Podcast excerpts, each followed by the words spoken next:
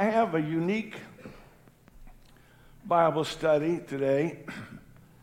Uh, I've given some scriptures to Brother Pat. If you are one of my home Bible study students, you might recall me doing something very similar in our home Bible study. Today, I'm going to slow down. I'm going to teach on the mighty God in Christ. Amen. I have no notes up here with me. I'm strictly relying upon the Word of God and the anointing of the Holy Ghost. and what my purpose today is, my purpose today is to take you, and I would like for you just to wipe out everything you ever knew or thought you knew about God. And I want you to let the Word of God paint a word picture of the mighty God in Christ. We'll just start as though someone just gifted us a holy Bible. We don't know God. We don't know who He is. We don't know what His name is. We don't know how many there are. So we just take this book and we go over to our chair and we sit down with the good word of the Lord and we begin like most people do at the beginning of the book. So we open up the Word of God, and today, before I start, I want God to touch you because this lesson is not taught, it's caught. This, this is, I know people who have degrees behind their name who do not know what God is going to reveal to you right now. It is important for the next few moments if you're sitting in a place where you feel distracted, move. I want you to be able to spend the next few moments immersed in the Word of God. All right? Is that a deal? Amen. And before we start, let us pray together and also pray for my voice. I'm having a little allergy situation with my voice. And give me a little water would be great.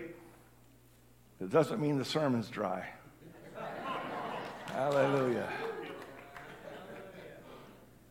Let's pray together. Lord Jesus, you are the living God. I pray that you would help me, Lord, that you would reveal yourself to this people, to those who may be worshiping with us even in foreign lands. God, I pray today that the Word of God would reveal the mighty God in Christ, and I thank you for it now. Give us the spirit of revelation. In Jesus' name we pray. Amen. Praise God. So, with that in mind, I'm going to the Word of God. And for the next few moments, I'm going to take you on a journey through the Scripture as the Word of God paints a portrait. Picture God standing up now with a paintbrush and begins to paint so that you can know who He is from a biblical perspective. So, I'm opening my Bible, and I have given a list of scriptures to Patrick for those of you who may not have brought your Bible. So, I'm starting with Genesis chapter 1, verse 1. In the beginning, God created the heaven and the earth. I've never known God. I'm starting fresh. Somebody just gave me this Bible. I open it up, and the first thing I read is In the beginning, God. In verse 2, I didn't give this to Patrick, it says, And the Spirit of God. Verse 4 says, And God saw. And verse 5, And God called. And verse 6, And God said. In verse 7, and God made. In verse 8, and God called. In verse 9, and God said. In verse 10, God called. In verse 11, God said. Verse 14, God said. 16, and God made. 17, and God set. And 20, and God said. And 21, and God created. And 22, and God blessed. And 24, and God said. And 25, and God made. And 26, and God said. So right away I say, I don't read about in the beginning the gods. I read about in the beginning God. He said, He did, He made. And right away I say, okay, there's this wonderful God who can do all this stuff. In verse 26, and God said, Let us make man in our image. And sometimes, because of false teaching, you think that means God is saying there's two of us. But this is nothing more than the majestic plural. When it says, let us make man, it's saying that God is so powerful that you cannot refer to him in the singular. It talks about the many majesties and the multiple powers of God. So it says, let us. But then it says, let us make man in our image, not images. And like so many times, if you just keep reading, the Bible always explains itself. And so in verse 27, and God created man in his own image. It is not God created man in their own images. God created man in his own image. In the image of God created he, not they, created he him. Male and female created he them. See, God knows the difference between one and two.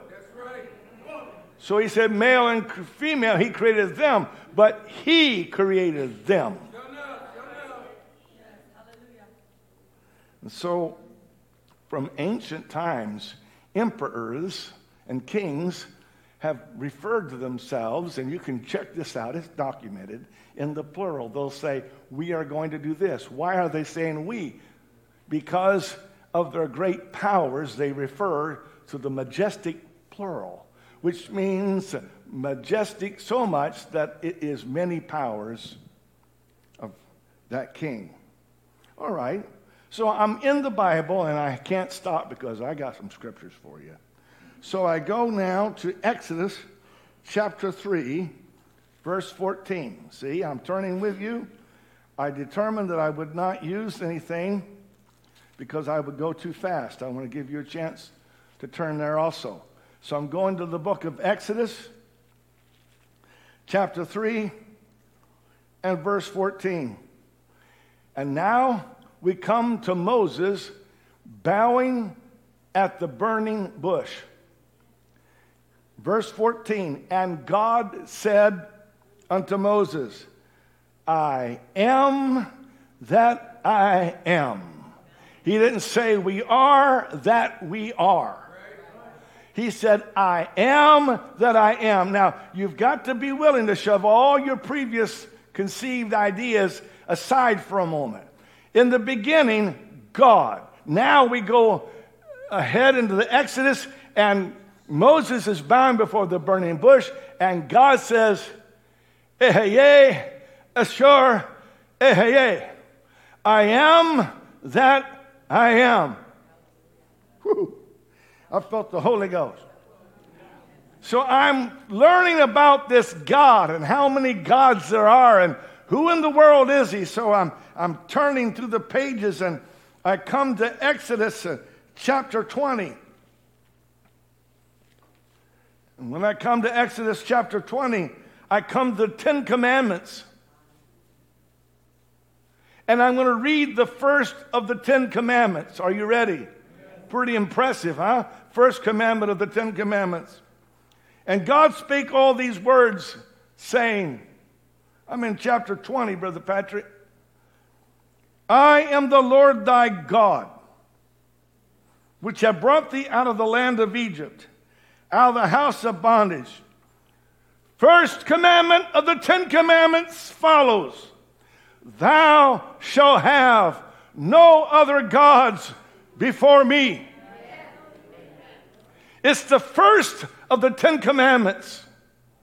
Thou shalt have. So here I am. I don't know anything about God. I just picked up this holy book and I read in the beginning God. I read that I am that I am. Now I get to the Ten Commandments and he says, I am the Lord thy God. Thou shalt have no other gods before me. So I keep turning the pages and I come to Deuteronomy chapter 6 and verse 4. It's going to hit you in a minute. Hear, O Israel, the Lord our God is one Lord.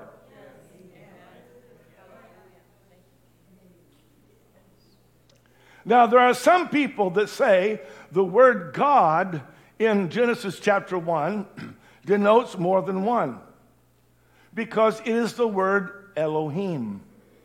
Elohim is the plural form of God.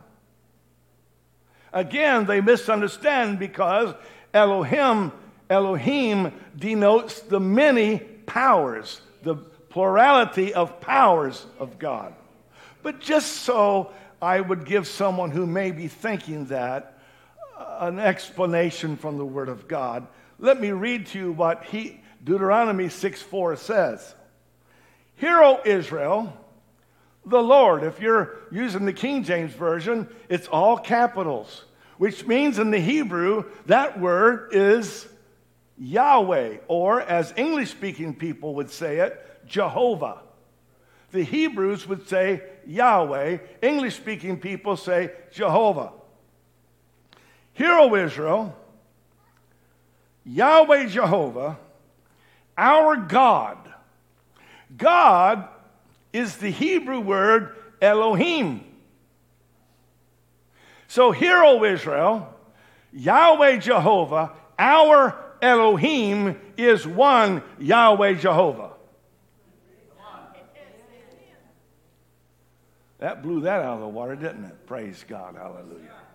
So here we have, again, we're looking through the scripture. Now I'm going to take a, a leap here, and I'm going to go into Isaiah chapter 43, and we're going to go through the scriptures, and you have to stay with me because God's going to give somebody a revelation. It's one thing to hear about it, it's another thing for God to reveal it to you. So in Isaiah chapter 43, I just got this book. I'm starting to read about the guy in the book, this God. And I'm reading about it, and I get to Isaiah 43, and, and now the brush is flying on the canvas. It's being filled in and it's being painted, and, and here it goes. Isaiah 43 10. You are my witnesses, saith the Lord, all caps and my servant whom I have chosen, that you may know and believe me and understand that I am He. Before me there was no God formed, neither shall there be after me. I, even I, am Yahweh Jehovah. I am the Lord. And beside me there is no Savior. Now the brush is flying on the canvas, and, and I'm, I'm starting to say, oh my God, this God must be really powerful. He must be omnipotent. He doesn't need anybody's help. He said,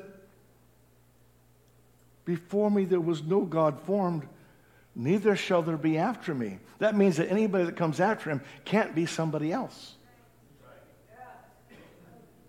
I, even I, he says, am the Lord. And beside me, there is no Savior. I walked into the hospital room on a mission of mercy. I walked up to the room. I said, Ma'am, I see you list yourself as a Pentecostal. I have come to offer a prayer of healing. My name is Rick Stoops. When I said that, her face pulled down. She said, I've heard all about you. I looked around, there were two or three other patients in that ward, and I thought, uh oh. She said, I don't believe in Jesus only, which is a slang derogatory term for what the Bible teaches about God. I said, Ma'am, do you have a Bible? Yes, I do. She said, ever so self righteously. I said, Would you read Isaiah chapter 43, verses 10 and 11. You are my witnesses, saith the Lord, and my servant whom I have chosen, she read, that you may know and believe me and understand that I am He. Before me there was no God formed, neither shall there be after me. I, even I, am the Lord, and beside me there is no Savior. That's not true! She screamed at me. I said, Ma'am, your argument's not with me. You read it from the Word of God. Good day. And I turned and I walked out of her room. She checked herself out of the hospital and said, That oneness preacher came and harassed me so bad I couldn't even stay in the hospital.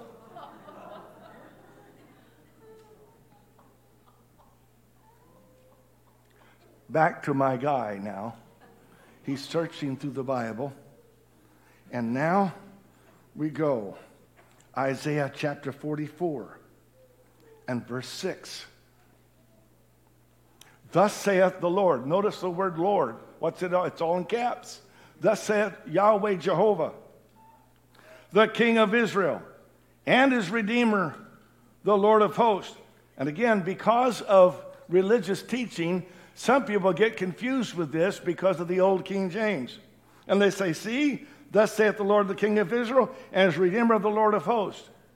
What they don't see is it says, Thus saith capital L, capital O, capital R, capital D, Yahweh Jehovah, the King of Israel, and his Redeemer, the capital L, capital O, capital R, capital D, Yahweh Jehovah of hosts.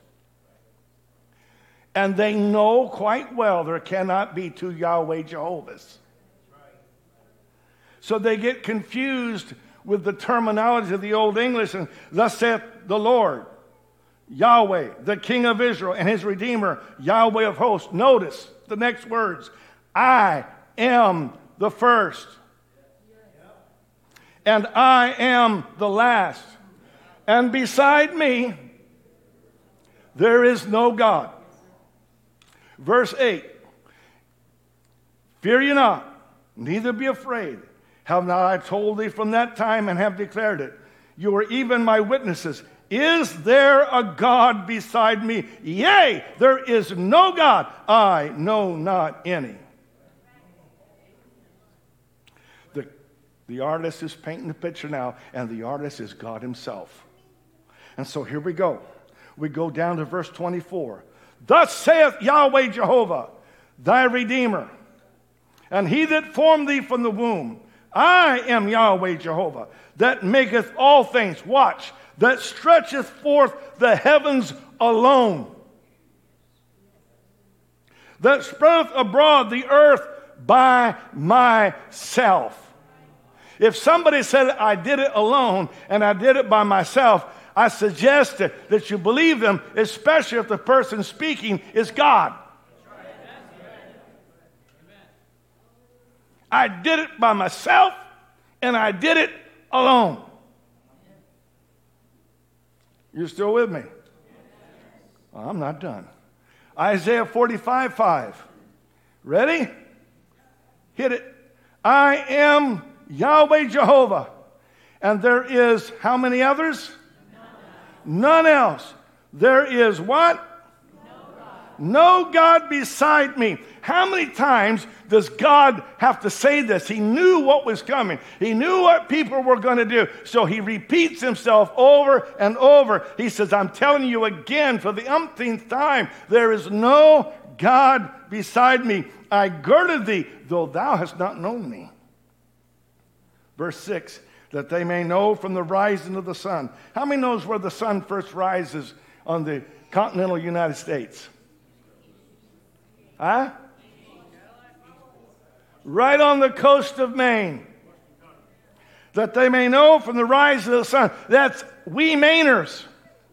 And from the west, that there is what? None beside me. I am the Lord, and well, you're going to have to stay with me now. I am the Lord, and what? There is none else. Verse 18. Now, if God didn't hammer it, I wouldn't hammer it, but since He did, I'm going to.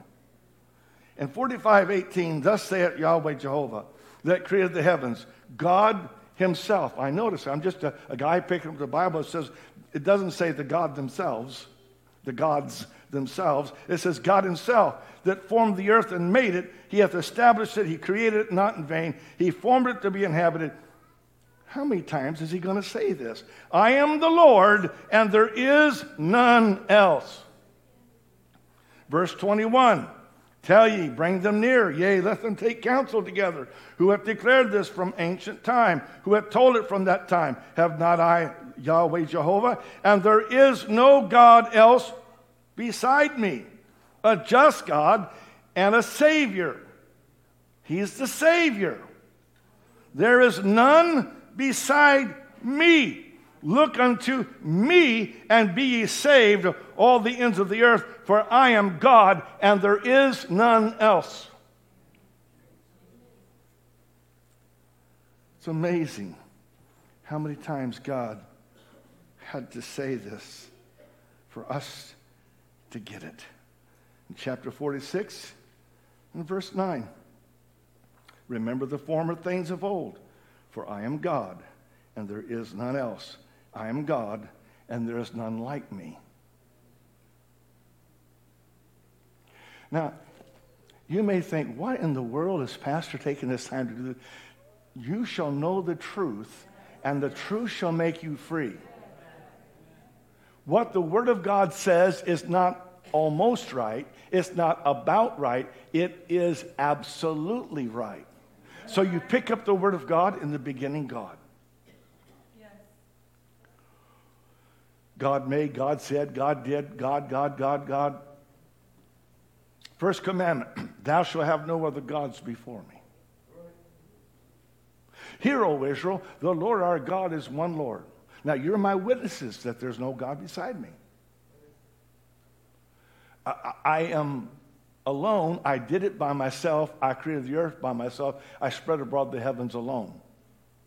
Now I'm going to tell you umpteen times there read my lips. There is no God beside me. I, even I, am the Lord, and beside me there is no Savior. Do you understand? Yes. He's like poking me on the chest now. Do you understand?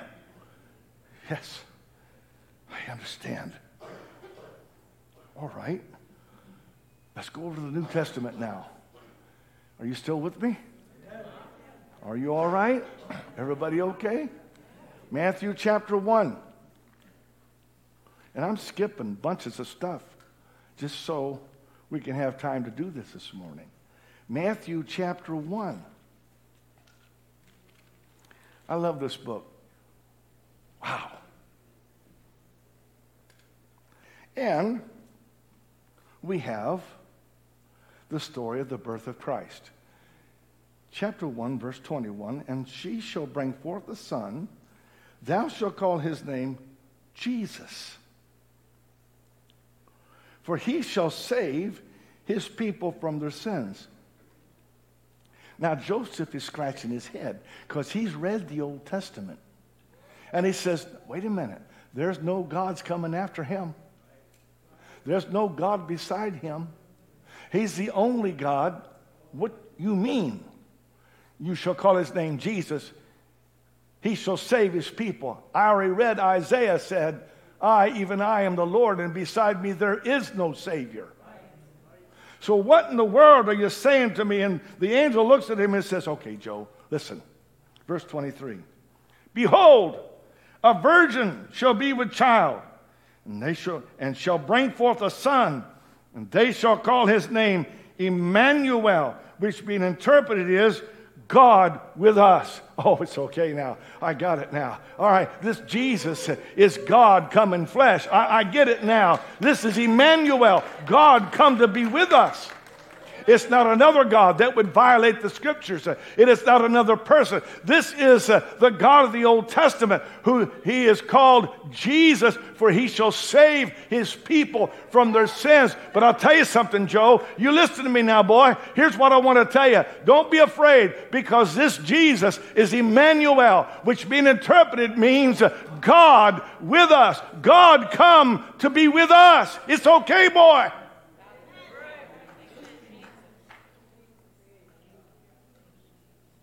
By the way, we believe in the Father and the Son and the Holy Ghost. We believe it in the biblical fashion. We believe the Father, Son, Holy Ghost as a him, not a them. Anytime you talk about God as a them, you have become a pagan. That doesn't come from the scriptures. When Jonah's sailor friends were about to throw him over, they said, The gods are angry because people who don't know God refer to him the, as more than one. The gods are angry. But no. And did you know the Bible actually gives the definition of the Son of God? How many would like to see what, what the Bible gives for a Bible definition of the Son of God? Would you like to see that? Did you know it was given by none other than Gabriel himself? Gave the definition, and it's found in Luke. I'm turning there, chapter 1 and verse 35. It is the best definition of the Son of God you'll find anywhere.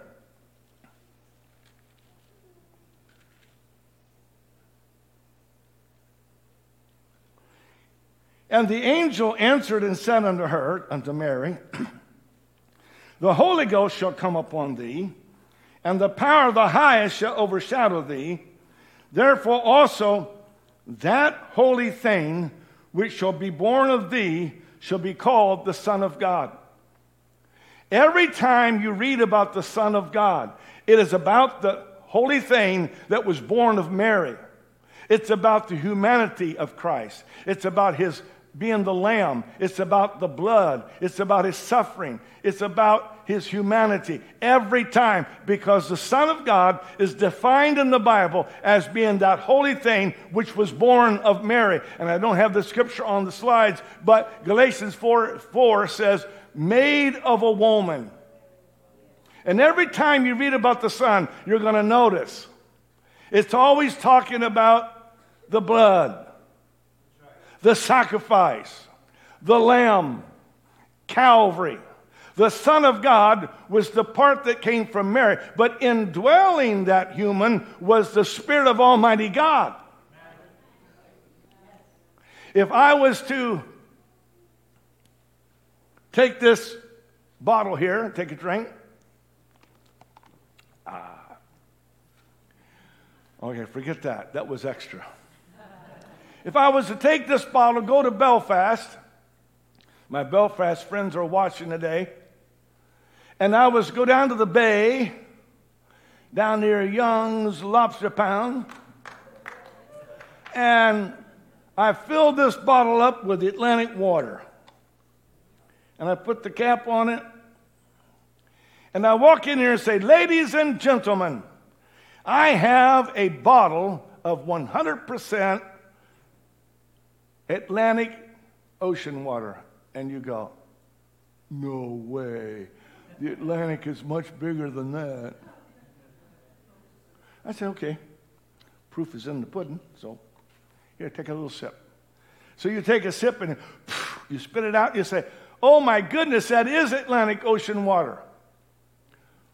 The body of Jesus Christ could not contain all the quantity of the Spirit of God because the Spirit of God is bigger than the Atlantic Ocean. Therefore, the Spirit of God still inhabited the heavens as well as filling the body of Jesus Christ. But everything that made God God dwelt in the person, in the body of Jesus Christ. God and man fused together forever, permanently. So that anytime you see God, you will only see him in the face of Jesus Christ. For God is a spirit, and they that worship him must worship him in spirit and truth. And First Timothy says, Now unto the invisible God. But Colossians 1:15 and these are scriptures I didn't give you says that Jesus was the express image of the invisible God. So when you see the body the glorified body of Jesus Christ. That is the only part of God you will ever see. And the Spirit of God, although on earth the Spirit of God could not be kept in that container in its quantity, yet in its quality, everything that makes God God. Therefore, I present to you the mighty God in Christ.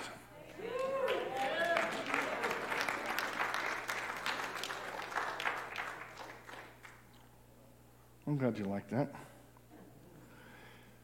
Some of you quote Isaiah 9 6 all the time and never know what you're reading.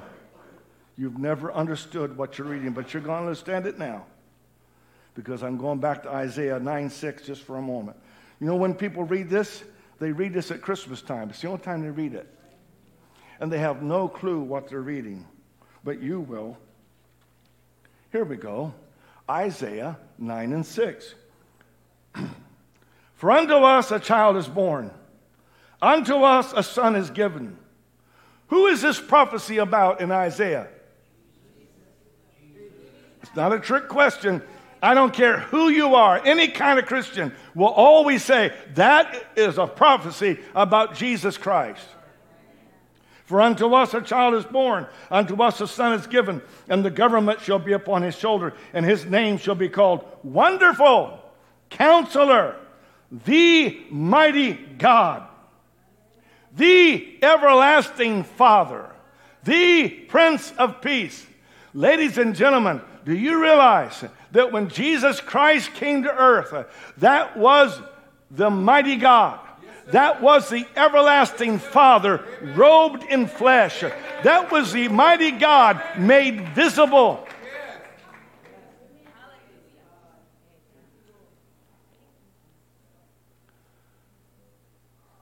Not one time in the Bible is Jesus ever called the eternal Son.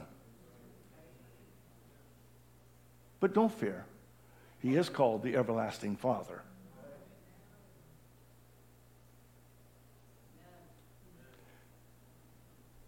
He's called the only begotten Son. Begotten means human birth, means that which came from Mary. Well, you're doing pretty good for how you're doing. 2 Corinthians 5:19. Just going through the scriptures. Don't let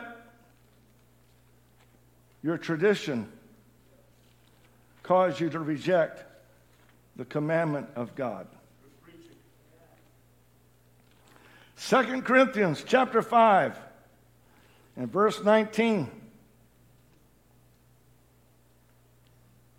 To wit, that God was in Christ, reconciling the world unto himself. Hang on a minute. This is not what was told many people. Many people were told here's God the Father, here's God the Son, here's God the Holy Ghost. The Son came down to earth to reconcile the world back to God the Father.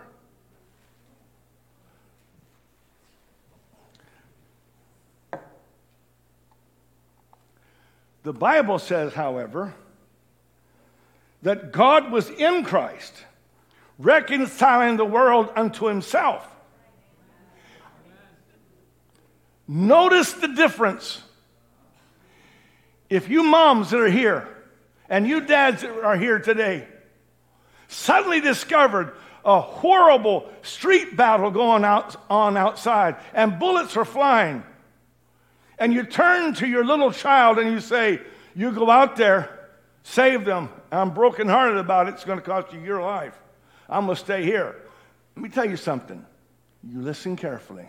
There's not a one of you that would want to have anything to do with that dad from then on. Because you would say, Dad, why didn't you put your son in a protected place and why didn't you go take care of a man's business? And when the Bible says that God so loved the world that he gave his only begotten son, you have to understand begotten means human birth. But to wit, that was God in Christ reconciling the world to himself, saying, Come on, let's talk about this. Come on, I've come to, to, to try to reconcile with you. Uh, I am here to reconcile you to me.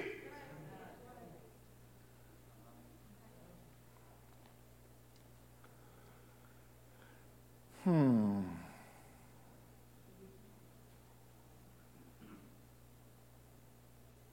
John 8 23. John 8 23. Today, you're getting a lesson I don't think you'll ever forget. John chapter 8, verse 23. I'm still that guy. I'm searching through the scriptures and I'm going, wow, this God, He is one awesome God. He doesn't need anybody's help. Well, he could do it all by himself. Somebody said, How can Jesus be the Father and the Son? And I look at them and I say, Well, how can Jesus be the Good Shepherd and the Lamb? I hadn't thought about that.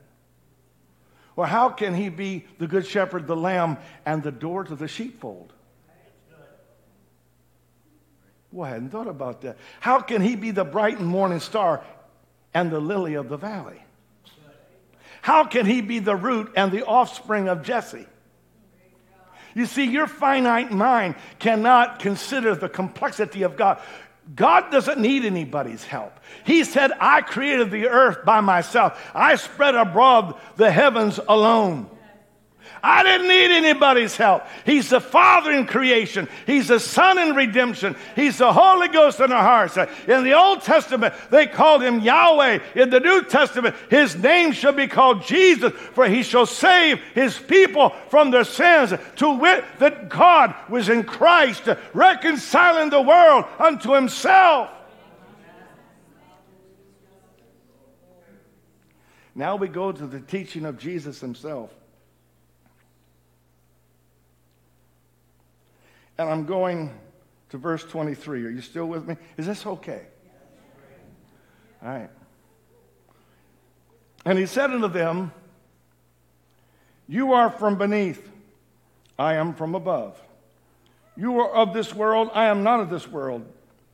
I said therefore unto you that you shall die in your sins, for if you believe not that I am He, you shall die in your sins. Okay, everybody, I can't show it to you because my Bible's too fine print to show you. And I think on the screen, it doesn't do it. But in the King James translation, which is the most authentic, by the way, the word he is an italics. What does it mean in the King James translation when a word is in italics. It means that when the translators were translating it from the original Greek or Aramaic in the New Testament, that they would come to a place where it didn't seem to make sense to the translator, so they added a word. But when they added a word, they would put in italics so you would know that was added by the translator. So when you read in the New Testament, he says, I said, therefore, unto you that you shall die in your sins, for if you believe not that I am, that's what he said because the he's in italics. You shall die in your sins. Now, what language did Jesus speak when he was on earth? Hebrew. And what is Jesus saying? He said, Except you believe that, hey, hey, you shall die in your sins. Wait a minute. That's the same thing that God said to Moses at the burning bush, He said, Who shall I say sent me? He said, You tell them that the I am, the Ehyeh, has sent you. Jesus in John 8 24 says, Except you believe that Ehyeh, except you believe that I am, you shall die in your sins.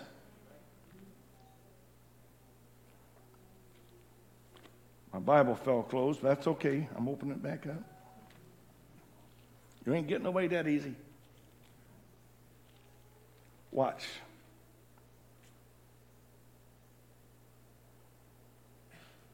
Then said they unto him, verse 25, Who are you? And Jesus saith unto them, Even the same I said unto you from the beginning. And at the Jews' beginning is Moses kneeling before the burning bush. I have many things to say and to judge of you, but he that sent me is true, and I speak to the world those things which I have heard of him. And look what the Bible says. And they, they understood not that he spake to them of the Father. If you will see what the scripture's saying, he says, Except you believe that I am, you shall die in your sins. Three verses later, and they understood not that he spake to them of the Father. But in case you might be wondering, is this really so? This I am, eh, Yeah. In John, the same chapter, and verse 57, then said the Jews unto him, Thou art not yet fifty years old, and hast thou seen Abraham? Jesus said unto them, Verily, verily, I say unto you, before Abraham was, I am. Now, if he was just stating that he was before Abraham, he would have said, Before Abraham was, I was. But you have to understand that's not what he said. He said, Before Abraham was, I am. Before Abraham was, hey, hey, hey. Did they understand what he was saying? Yes. Look at the next verse. Then took they up stones to cast at him because he stood there and said he was the Ehyeh. They're looking for stones to, to stone him with. They said, blasphemy. But he was and is the Ehyeh. He is the I am. But for those of you who may need just a little bit more proof of that, turn to John chapter 18. I'm still going to talk about the I am. You can't miss this. You can't miss this in John chapter 18. We just did the Messiah play. Wonderful job, Brother Sister Roach, and all those who worked together. But there's one part of it that maybe mm, we may not be getting it quite right. I'm going to show you why. In the Garden of Gethsemane, in chapter 8 and verse 3, Judas then had received a band of men and officers from who? The chief priest. And who? The Pharisees. What you may not know is that the Hebrews were allowed to have a Hebrew temple guard. Now, this is important to understand. These soldiers come from the chief priest and the Pharisees, not necessarily from Pilate. You get it? Watch what happens. Jesus, therefore, knowing all things that should come upon him, went forth and said unto them, Whom seek ye? They answer him, Jesus of Nazareth. Jesus saith unto them, I am he. And again in the King James Bible, the he's in italics. So he actually said, eh, uh, yeah, I am.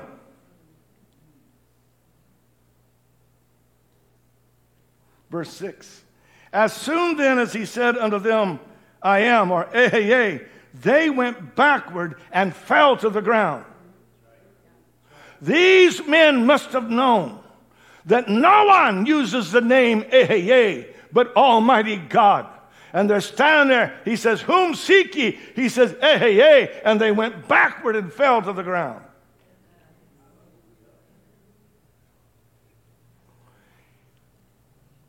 Is anybody getting this?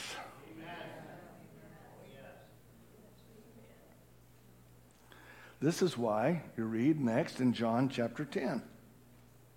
Still with me? You might as well. In John chapter 10 and verse 30. Quite simple. I and my Father are one. Doesn't say are like one, are as one. I and my Father are one. Did the Jews understand what he was saying? Yea, verily. Watch what they do next, verse 31. Then the Jews took up stones again to stone him. Jesus answered them, Many good works have I showed you from my Father. For which of those works do you stone me? The Jews answered him, saying, For a good work we stone thee not, but for blasphemy, and because that thou, being a man, makest thyself God. They understood. He said, I and my Father are one. Oh, the artist is brushing furiously now, and we're turning to 1 Timothy, and you've done very well. You're staying with me. I know you're understanding. I pray that God will give you revelation. In 1 Timothy chapter 3 and verse 16. You ready? Ladies and gentlemen, it is without controversy that I say this next statement. Great is the mystery of godliness. God was manifest in the flesh. There is no controversy about this. God was manifest in the flesh, justified in the spirit, seen of angels, preached unto the Gentiles, believed on in the world, received up in the glory. Who was that? Jesus. He was God made visible, God manifest in the flesh, as though I had a work of sculpture art. And I said, Sit down, I want to share with you what I've just made. And I rip away the cover and I go, Ta da! That is how Jesus is referred to in 1 Timothy 3:16 as God manifest, revealed in the flesh.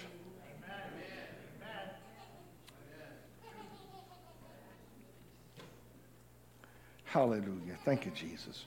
Turn to Colossians chapter 2. If you don't get it, then go back and watch the service is being recorded until you do get it. I'm going to the book of Colossians now, chapter 2, and verse 8. Beware, lest any man spoil you through philosophy and vain deceit, after the tradition of men, and after the rudiments of the world, and not after Christ. For in him dwelleth all the fullness of the Godhead bodily. And you are complete in him which is the head of all principality and power. See, somebody came along in history long after the disciples were dead and gone and created an idea where there were more than one, more persons. But the Bible says Jesus is not in the Godhead. That's what you were told. The Bible says the Godhead is in Jesus. No, no, no. Put, put it back to that verse again, verse 9, please.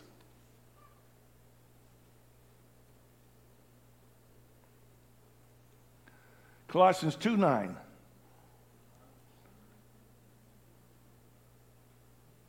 See, we've been told all of our lives that Jesus is one of the members of the Godhead. But the Bible says, in him, in Jesus, dwelleth all the fullness of the Godhead bodily. I go back to the illustration of the Atlantic water. Everything that makes it ocean water is in this bottle. In him dwelleth all the fullness of the Godhead bodily, all the quality of God. It was not a separate spirit that came and placed itself in the body of Jesus Christ. It was that one God who said, I, even I, am the Lord, and beside me there is no Savior. And He came and manifested Himself in flesh, and in Him dwells all the fullness of the Godhead bodily. All right, I'm going to wrap it up now. I'm coming to my, my last winner takes all. I'm going to the book of the revelation of Jesus Christ. And I love it. This is where the artist finally completes his painting. I've been on a tour through this book. I have found him to be Alpha and Omega, beginning and ending, the healer, the Savior, the deliverer, the rock, everything I need, I, I find in Him. I, I found Him to be my healer, and I found Him to be my Savior. And, and now I get to the book of Revelation where it's all summarized and it all comes to its wonderful conclusion. And here I am. I'm going into the Word of God. Are you ready? Now, John is on the Isle of Patmos. And in verse 10, he said, I was in the Spirit on the Lord's day and heard behind me a great voice as of a trumpet saying, I am Alpha and Omega, the first and the last. Now, wait a minute. Brother Pat, we're going to come back to that, but I got to show them something. Isaiah 44 and 6, which we read earlier, where Jehovah says something that I think we need to read. So if you can find, oh, you got it. Thus saith the Lord, the King of Israel, and his Redeemer, Yahweh, Jehovah of hosts. Oh, look. Look what he says. Jehovah in the Old Testament says, I am the first and I am the last. Okay, I'm back in Revelation now. Thank you. We want to clarify that because I, I wanted to make sure I'm reading about the same one I was reading about in Isaiah. And so John's in the Spirit and he says, verse 11, I am Alpha and Omega, the first and the last. Oh, I got that. that that's, a, that, that's Yahweh Jehovah. What thou seest, write in the book, send it unto seven churches, etc., etc. Verse 12. And I turned to see the voice that spake with me, and in turn, I, I saw seven golden candlesticks. And in the midst of the seven candlesticks, one like unto the Son of Man, clothed a garment down to the foot, and girded about the paps with a golden girdle. His head and his hairs were white like wool, as white as snow, and his eyes were as a flame of fire, and his feet like unto fine brass, as if they burned in a furnace. And his voice as the sound of many waters. And he laid his right hand he had in his right hand seven stars, and out of his mouth went a sharp two edged sword, and his countenance was as the sun shining in his strength. And I'll tell you the truth, when I saw him, I felt his feet as dead. He laid his right hand upon me, and this is what he said Fear not. I am the first, and I am the last. I am he that liveth and was dead. Behold, I am alive forevermore.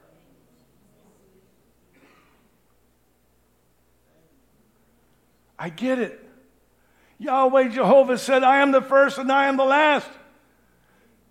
Now I get to the summation, to the final climax of the picture, and he says, I'll tell you the truth, guys. I was so scared. I felt his feet is dead. I, I thought this is it. I, I'm going to die. I'm in the presence of Yahweh Jehovah. He just told me who he is, and everybody sees him dies. And he just told me I'm the first and last. And then he laid his hands on me and said, Don't be afraid, John. I'm he that liveth and was dead, and I'm alive forevermore. Thus proving forever and ever that the first and the last of the Old Testament, who is Yahweh Jehovah, and the first and the last of the New Testament is none other than He who was alive and was dead, Jesus Christ, are one and the same God.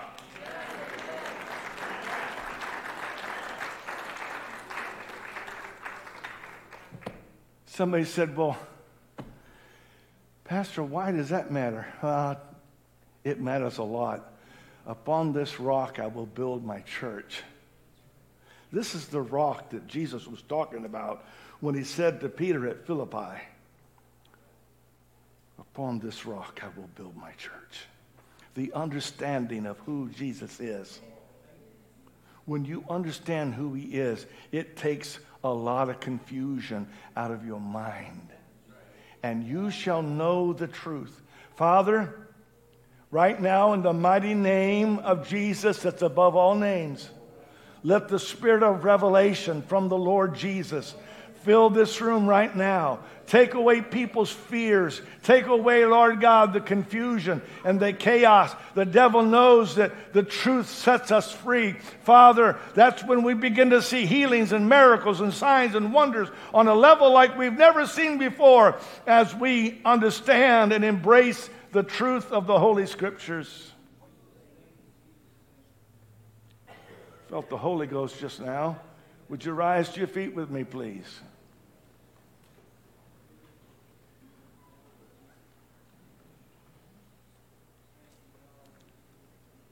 Would you lift your hand and would you praise the mighty God who is forever and ever, without beginning of days and without ending of days, who manifest himself in flesh? And when you say Jesus, you've said the New Testament name that neither is there salvation in any other. For there is none other name under heaven given among men whereby we must be saved. Thank you, Jesus. Thank you, Jesus. Thank you, Jesus. Thank you, Jesus. I pray that every person would receive the spirit of revelation from the Lord. I pray in this day of confusion, in this day of false doctrine, in this day, oh God, when evil is declared good and good is declared evil, that the people of God would know you like we've never known you before and understand who you are, the mighty God in Christ.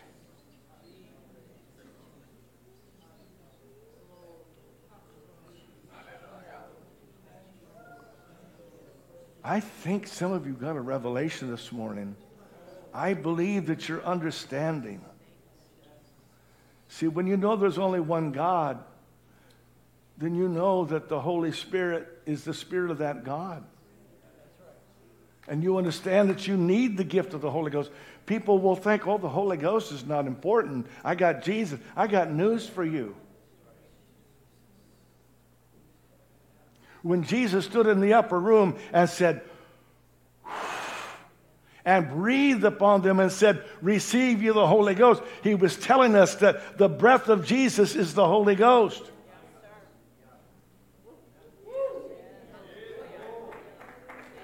For all the fullness of the Godhead dwelleth bodily in him, and you are complete in him.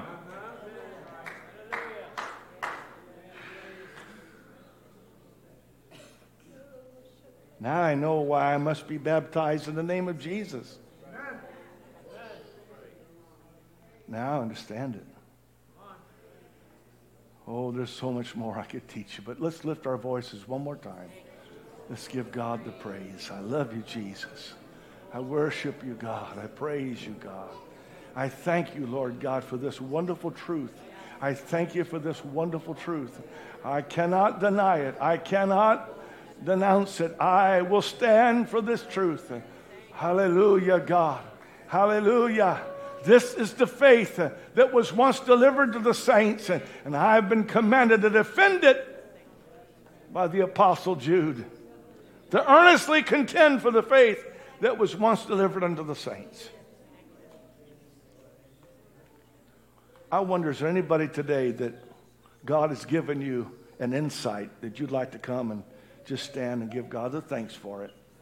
If God has given you an insight this morning, if you got an insight into who Jesus is, perhaps a little bit better, by the brush of the Holy Spirit of God, as we have read through this book, I've only taken this book. All I've done is share with you this book. It is important. Don't tell you, don't let people tell you that it's negligible, that it's not important, that you're splitting straws or splitting hairs. Oh, no, no, no. Except you believe that I am, except you believe that, eh, hey, hey, you shall die in your sins. I didn't say that, but Jesus did. And I need to follow him ever so closely. Anyone else has received a revelation of the mighty God in Christ, don't be ashamed to come and stand. I'm, I'm going to draw a little line here. Come on, step across the line. Praise God. God has shared with me down from his glory, ever living story. My God and Savior came, and Jesus was his name. Oh, come on, everybody. Let's all come and join down at the front today. Praise God. This is a beautiful truth of the Word of God. Hallelujah. I love this book. I love this book. I love this Word. Hallelujah.